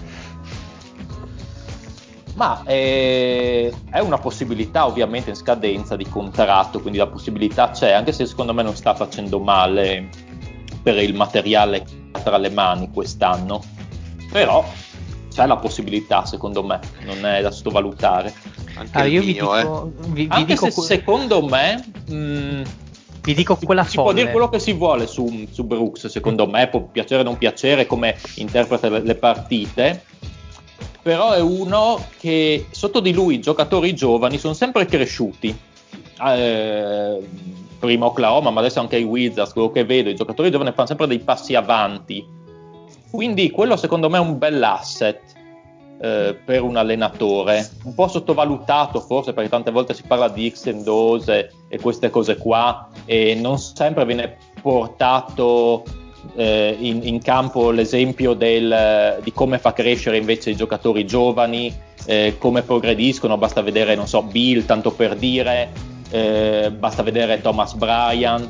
Ehm, lo stesso Porter sotto di lui fece molto bene con i Wizards, eccetera, eccetera. Quindi non so, mm, io sono abbastanza contento di Brooks come allenatore, però non mi sorprenderei se saltasse. Vi sgancio una bomba. Budenholzer. Ah, mm, bel nome. Così. Porca puttana. Eh, adesso che l'hai fatto, non è una cosa da sottovalutare, secondo me. No, no. Stanno sta proprio cagare i Bucks eh, quest'anno. No, beh, cagare no, però... No, no, no, vogliamo vedere i playoff. Vediamo i playoff cosa fanno. Invece sapete che è, è, così preponderante la sua presenza e il suo carisma che sono dovuto andare a vedere chi era l'allenatore dei Clippers perché non me lo ricordavo. Cioè, proprio... Pensa quanto, quanto mi impatta nella testa Tyron Lu. Cioè, avevo questo che... vuoto e dicevo, ma chi cazzo è? Io credevo stessi per dire l'allenatore dei Magic. Ah, guarda. E Magic c'è ancora il pellatone? Sì, è ancora Clifford, sì. Ah, okay. ah, ancora Clifford allora. Sì, sì, sì c'è ancora lui, c'è ancora lui. Sì, ma lo puoi licenziare o tenerlo lì è uguale, tanto. Sì, non è un allenatore sì, come non averlo, Clifford, però dai, non è che abbia sto materiale su cui lavorare quest'anno. Vabbè, ma il, no, il che... nome... Ah, vai, vai, Fede, Fede. No, io licenzierei il coach degli Atlanta Hawks così perché a Baina piace quando gli licenziano e riprendere Lloyd Pierce e creare un loop infinito okay, che... un, un, continuo spazio temporale e distruggere la terra di buco nero vabbè Van Gandhi il nome facile forse beh cazzo l'hanno appena preso. Io perché già eh, salti boia. Anche perché so. penso che gli diano bei soldi per farlo saltare ci penseranno un due volte. Oh così. Fai anche fatica a farlo saltare, è un bonzone incredibile. Quante domande abbiamo ancora per soddisfare la sete di conoscenza di tutti gli ascoltatori? No, possiamo anche smetterla qui se vuoi. No, no, no, io continuo anche fino a domani. allora dimmi qual è per, per, per gli ascoltatori questo è Però ecco, dai, io farei ancora un paio se ci sono ascoltatori ficcanti, però, eh, scegliele bene. Beh, il prossimo ascoltatore che ci scrive è Gubana Magnana. Se ci scrive... Perché c'è qualche inside joke che... che ci scrive qual è il giocatore attualmente più underrated? Oh, che fastidio. Andre Robertson. Eh, Oddio. Underrated. Eh, underrated. Beh, l'hanno, l'hanno, detto, l'hanno detto tutti chi è, dai, il Devin Booker non, non hai ottenuto il furor di popolo che speravi, vero? No, non me ne fregava un cazzo, però l'hanno detto davvero quando non l'hanno preso subito per l'All Star Game. Vabbè, l'ha detto Lebron, che voleva far polemica a tutti i costi. Ah, quello che ha preso più fango quest'estate, nel senso un bollito di qua di là, Gordon Hayward, che magari si sta togliendo ah. i sassolini. Sì, sì, sì, Però sei in un contesto diverso. Però adesso lo stanno abbastanza... No, no, no, esatto, esatto, esatto. Cioè, situazione un po' particolare. Ma, Ma io, io, io Julius Randall, che Dai, qua lo tratta come se fosse un terzo violino, invece è un primissimo. un direttore d'orchestra, neanche un primo violino. Eh, poi... non dire- e non direttrice, eh, direttore. Direttore, bravissimo. Eh, da quello io... che si diceva inizio campionato anche, che secondo me aveva perso molto del suo appeal, Draymond Green. Ci eh? sta molto. Eh? Io mi aspettavo tu, Patrick, che dicessi Beh, il Gobetti che tutti dicevano sovrappagato. Chi parla adesso? Ma il Gobetti forse può essere visto un po' tra gli underrated, ma comunque la considerazione penso che se l'abbia abbastanza alta. Sì, anche secondo me è abbastanza considerato. Che... Ma io volevo Patrick Allora io, io, vi dico vi dico Brogdon. Bello come nome Brogdon. Sì, eh, è vero, Brogdon non è che lo si nomina. Lo che comunque sta facendo una stagione inc- incredibile. No, no, sono. Direi Minchia, che zio, hai detto una cosa bella. Una... Erano dieci anni che non dicevi una cosa inerente al basket corretta. Come, cosa è successo? non lo so, è perché non ci stavo pensando. Per Forse quello. il freddo per non aver acceso la stufa ti ha congelato il ah, cervello sì. e sono reazioni automatiche. Allora, quest'anno un po' di meno rispetto al passato, ma in posso generale. Dire un, posso dire un nome che mi mm. direte no, ma che cazzo dici? Damian no, ma che cazzo dici? Sì. Lillard. Beh, esatto, perché questo era... Perché non, non, non è poco considerato ma rispetto a quanto è forte per me rimane troppo, lo rimane Vabbè, troppo poco. storicamente è una carriera che condivide con questa questo fantasma. Perché, Portland, perché a Portland? Se, eh, fosse, fosse, a New York. Senso, se fosse in un'altra franchigia, fosse a New York, sarebbe osannato come Portland. Eh, a, New, a New York non sareste giù, lì. No, buttano giù la strada della libertà, ci mettono Lillard. esatto. Assolutamente, sì, sì. Bravo. Se riesce a farmi un bel fotomontaggio. Ah, pure. Ah, vabbè, vediamo. Dai. non c'ha più voglia di fare un cazzo questo Tra Lillard e McCallum sono veramente due guardie sottovalutatissime, secondo me. Lillard, Lillard, ragazzi, è una roba. Lillard, porca puttana. Non so, io non li ho mai visti come sottovalutati proprio quei due. Io sopra, soprattutto Lillard, secondo me.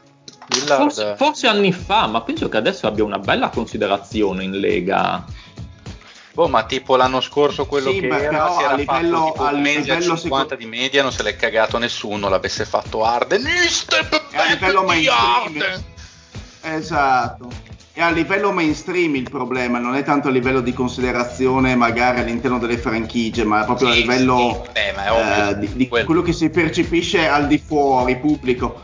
Sì. È, è, lì che probabilmente, ripeto, fo- giocasse a Houston, giocasse in qualche altra, giocasse a Miami, avrebbe tutt'altro appeal e tutt'altra visibilità. Eh, Portland non aiuta in questo. Eh, Come sicuramente non aiuta voluto... Indiana per Brogdon, stessa cosa. Mm. Hai voluto i riboschi dell'Oregon? Eh, affari tuoi. Beh, ma è un Sabonis secondo voi è underrated?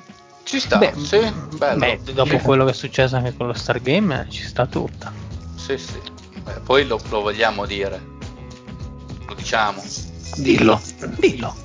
È troppo bianco dillo, per, dai, essere, per, per, essere valutato nella maniera corretta. Era meglio se non lo dicevi. andiamo, av- andiamo, chi andiamo tace, avanti, Patrick, prego, chi tace acconsente.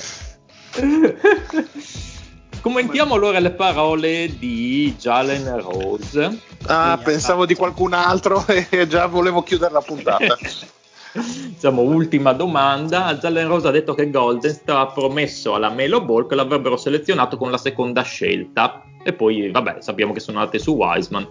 Col senno di poi, cioè per quello che abbiamo visto fino a metà campionato, eh, in prospettiva futura, come valutate la decisione? Secondo voi hanno fatto comunque bene a prendere Wiseman? Eh, per quello che avete visto, invece, avrebbero fatto meglio andare sulla Melo? Qualche... No, ma eh, in realtà per una questione banalmente di, di ruolo, direi che comunque Wiseman mi sembra la scelta più oculata. È chiaro che magari eh, la Melo sta facendo vedere da subito di avere probabilmente più potenziale, potenzialmente di diventare più forte, premesso che Wiseman può diventare molto forte, e, però magari un po' più rischio basta adesso avendolo visto rispetto alla Melo che onestamente non so quanti si aspettavano a questo livello.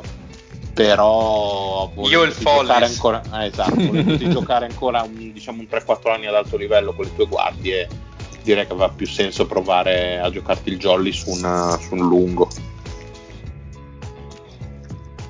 Ci sta tutto. E comunque secondo me inizierà a rendere eh, nel suo potenziale tra un paio di anni Weissman perché speriamo prima eh, non, non, è mi costa quasi secondo, 10 l'anno secondo me non è ancora prontissimo eh, però cioè, oggettivamente Weissman dimostra anche di avere, di avere tante tante frecce al suo arco, deve solo secondo me imparare ad usarle. e poi comunque bisogna anche dire che sono in due contesti totalmente diversi e, e Ball, diciamo così, da metà stagione in poi può avere sostanzialmente, non dico il pallino della squadra, ma quasi.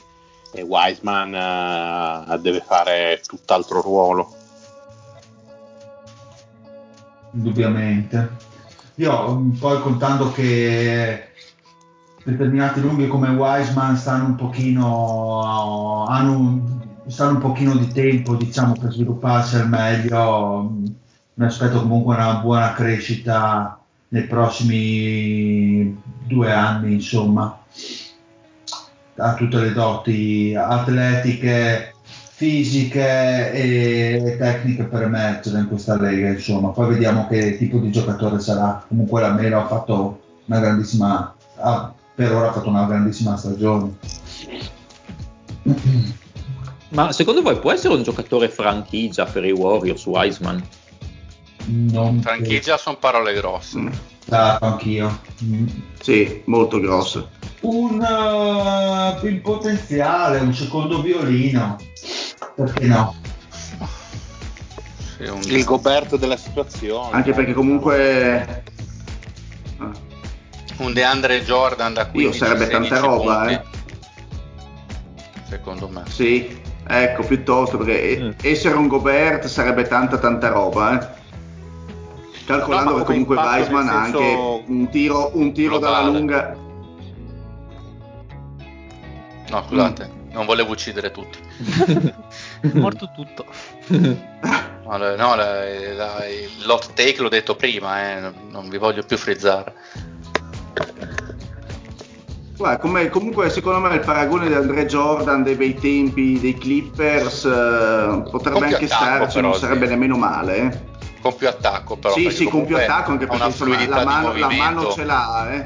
sì, sì sì sì. Sì sì ha molte più soluzioni offensive di, di, di, di Andre Jordan di turno quello sicuro. Anche più corsa orizzontale insomma ha più tutto eh, però secondo me insomma eh, se anche più minchia beh se avesse più minchia secondo me Andre Jordan insomma è un bel, un bel manzone però staremo a vedere.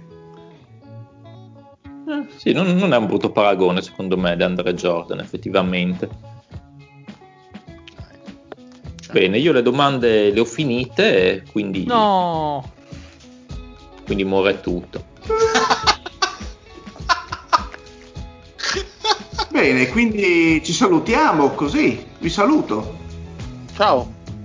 Ma, ciao, morto ciao a tutti. Soprattutto, ma dile, stai scrivendo una poesia?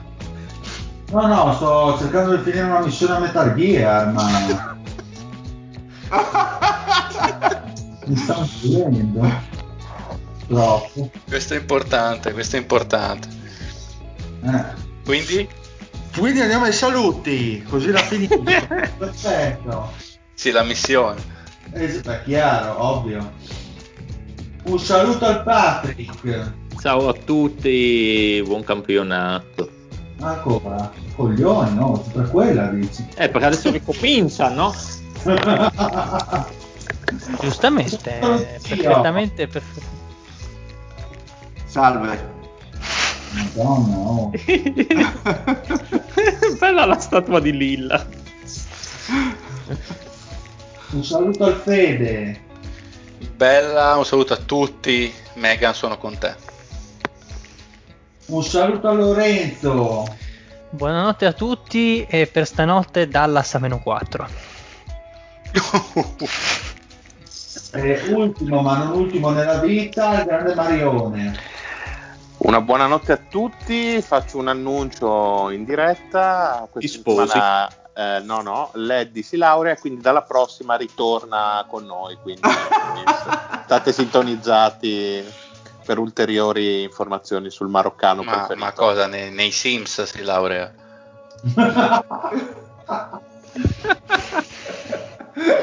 Second Life. Sai cos'è? In, in, inrollamento applicato. Dile, docente, chiudila, che qua docente il post. Non sai no, cosa si laurea. Che pazzo, che sei, sei un pazzo furioso, Fede. Un saluto a da dire e alla prossima. Oh yeah! Oh yeah. Eh, Se come no.